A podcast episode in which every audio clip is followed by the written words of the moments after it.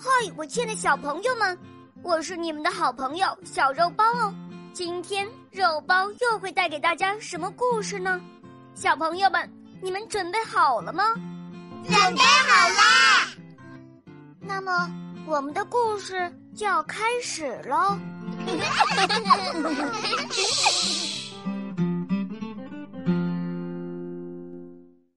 早上，小益达惊讶的发现，他心爱的花儿叶子都垂了下来。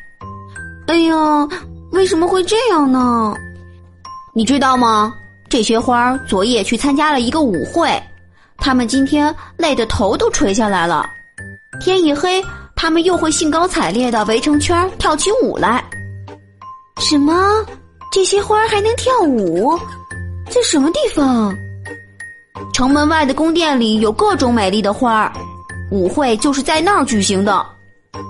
我和妈妈昨天在那个花园里没有看见一朵花呀，他们都搬进宫里去了呀。自从国王和他的臣仆们迁到城里去了以后，这些花就马上从花园跑进宫里去，各种好看的花都来了，一起跳舞呢。到了晚上。小益达把花儿放到玩偶苏菲亚的小床上，又用小被子把它们盖好，希望它们早点恢复健康。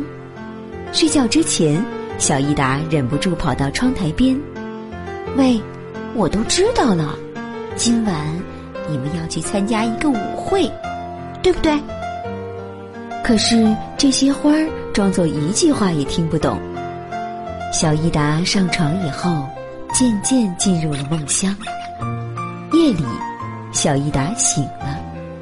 这时，房间外面好像传来了钢琴声。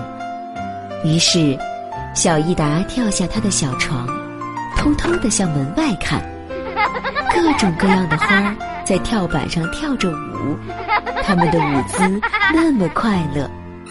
一根别人在狂欢节送给他的画木条。他认为自己也是这花中的一员，一个小小的蜡人骑在他的身上，头上戴着一顶宽大的帽子。抽屉里的玩具都探出头来，望向四周。苏菲亚想引起花儿们的注意，就故意从抽屉里跌倒下来，所有的花儿都跑过来围着他，问他是不是跌伤了。他们把他请到洒满月光的地板中央来，和他一起跳舞。我们打心里感激你，不过很遗憾，我们恐怕明天就要死了。但是千万不要担心，请你告诉小益达，明年夏天我们还会再活过来的。哦，你们绝不能死去，我真舍不得你们。这时，客厅的门忽然开了。一大群美丽的花儿跳着舞走进来，他们还带来了一个乐队。不一会儿，越来越多的花儿涌向房间，他们一起跳着舞。舞会结束以后，花儿们互相道着晚安，于是小益达也上床去睡了。